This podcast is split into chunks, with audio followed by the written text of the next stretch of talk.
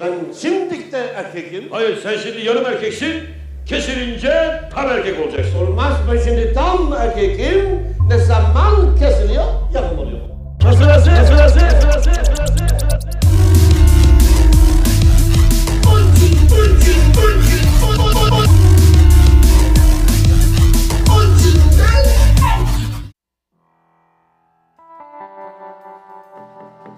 Semavi dinler bildiğiniz gibi Musevilik, Hristiyanlık ve İslam. Bir önceki videoda da bahsettiğim şekilde sünnet, antik çağlardan beri inanç gereği yapılıyor. Bu geleneği sürdüren iki temel semavi din grubu ise Museviler ve Müslümanlar. Hristiyan toplumlarda sünnet, Kuzey Amerika dışında çok çok nadir görülüyor.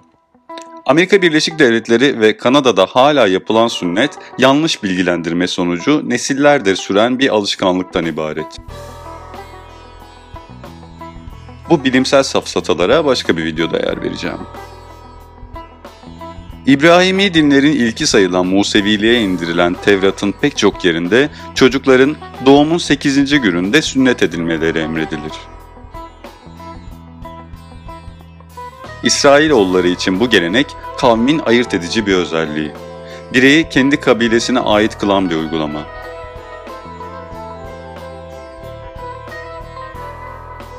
Öyle ki yine Tevrat'ta sünnet olmayan kişilerin toplumdan dışlanması emredilir. Aynı döneme denk gelen Amalekitlerde ise sünnet, düşman esirlerini aşağılama yöntemi olarak uygulanıyor. Sünnete onlar gibi karşı çıkan bir diğer medeniyet ise Antik Yunan. Sünnete karşı çok sert bir yaklaşım var. Zaten mükemmel olan bir şeyi bozmayı insana ve tanrılara hakaret olarak görüyorlar. Onlarda da pek çok medeniyette olduğu gibi tanrılar insan suretinde hayal ediliyordu. Haliyle bir insanın bedeninin hatalı olduğunu iddia etmek tanrılara hakaret sayılıyordu.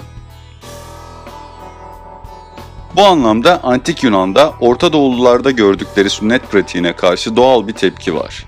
Kendilerini daha üstün görme noktasında sünnet derisine politik bir mana yüklüyorlar.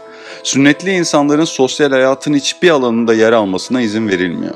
Yarışmalara katılamıyorlar, politikada söz sahibi olamıyorlar vesaire. Ki eski Yunan'da çıplaklık bir tabu değildi ve olimpiyatlara katılan sporcular çıplak yarışıyorlardı.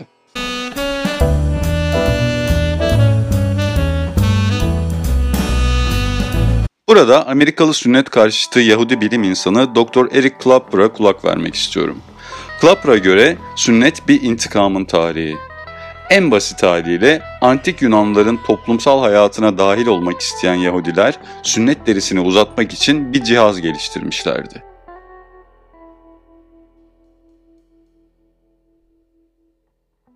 Çünkü o dönemlerde Yahudilikte de sünnet Mısırlılarınkinden farklı değildi. Yani derinin küçük bir kısmı kesiliyor, sönmüş haldeki penis büyük ölçüde sünnetsiz bir penisi andırıyordu. Daha sonra bu uygulamayı dine ve kavme karşı bir hakaret olarak gören bir takım kanaat önderleri Bunlar istedikleri zaman sünnetsiz gibi gezebiliyorlar. Buna derhal bir son vermemiz gerek. deyip sünneti daha radikal bir hale getiriyorlar ve bugün bildiğimiz pipinin başında deri namına hiçbir şey bırakmamak adlı kasaplığı başlatıyorlar. Hazır kanaat önderlerinden konu açılmışken Orta Çağ'ın en önemli Yahudi filozofunu anmadan olmaz. Musevi filozof Musa bin Meymun 1-12. yüzyıl düşünürü ve elbette sünnet konusunda oturup düşünmüş. Meymun diyor ki, Sünnetin amacı cinsel birleşmeyi azaltmak ve cinsel organı güçten düşürmektir. İnsan elbette kusurlu yaratılmış değildir. Burada bertaraf edilen fiziksel kusur değil, ahlaki kusurdur. Organda yaratılan bu fiziksel acı sünnetin asıl amacıdır. Üreme imkansız hale gelmese de gereksiz arzu ve zevk azaltılmış olur. Sünnet basitçe aşırı isteği dengeler çünkü sünnetin cinsel heyecanı azalttığına dair şüphe yoktur.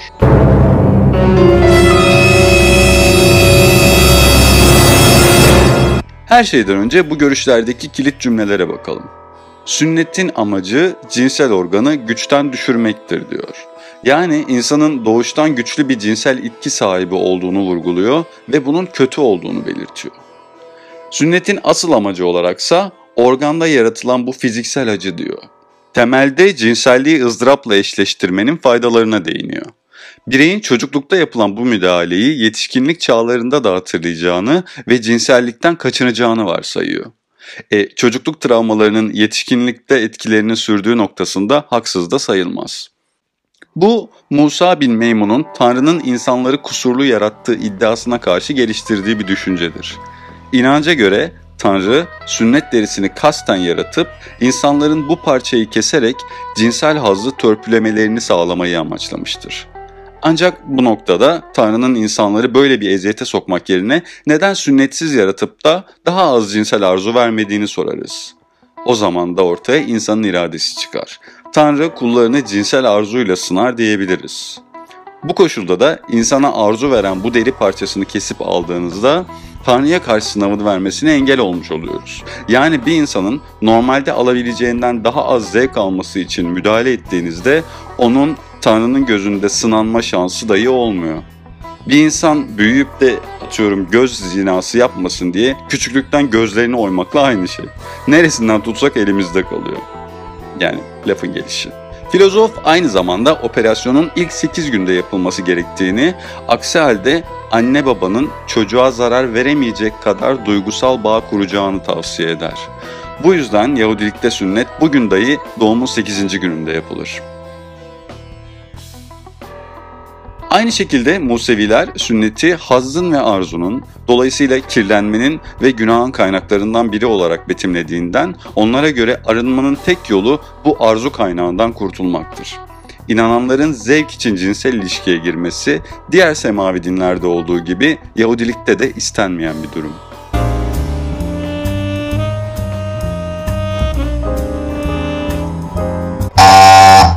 İzlanda çocuk sünnetini yasaklama önerisi getiren ilk Avrupa ülkesi oldu. 2018 yılında hem kız hem de erkek çocukların cinsel organlarını yasalar önünde korumaya alma girişiminde bulundu. Elbette İzlanda'da yaşayan Musevi ve Müslümanlar bu karara karşı isyan ettiler. Müslüman bir kuruluşun başkanı, bu İzlanda'nın kapılarını Müslüman ve Yahudilere kapatmak, burada istenmediğimizi ima etmektir derken, bir grup haham, sünnet Yahudiliğin en temel parçalarından biri, bu uygulama olmadan dinimizi yaşamamız söz konusu olamaz gibi ifadeler kullandılar.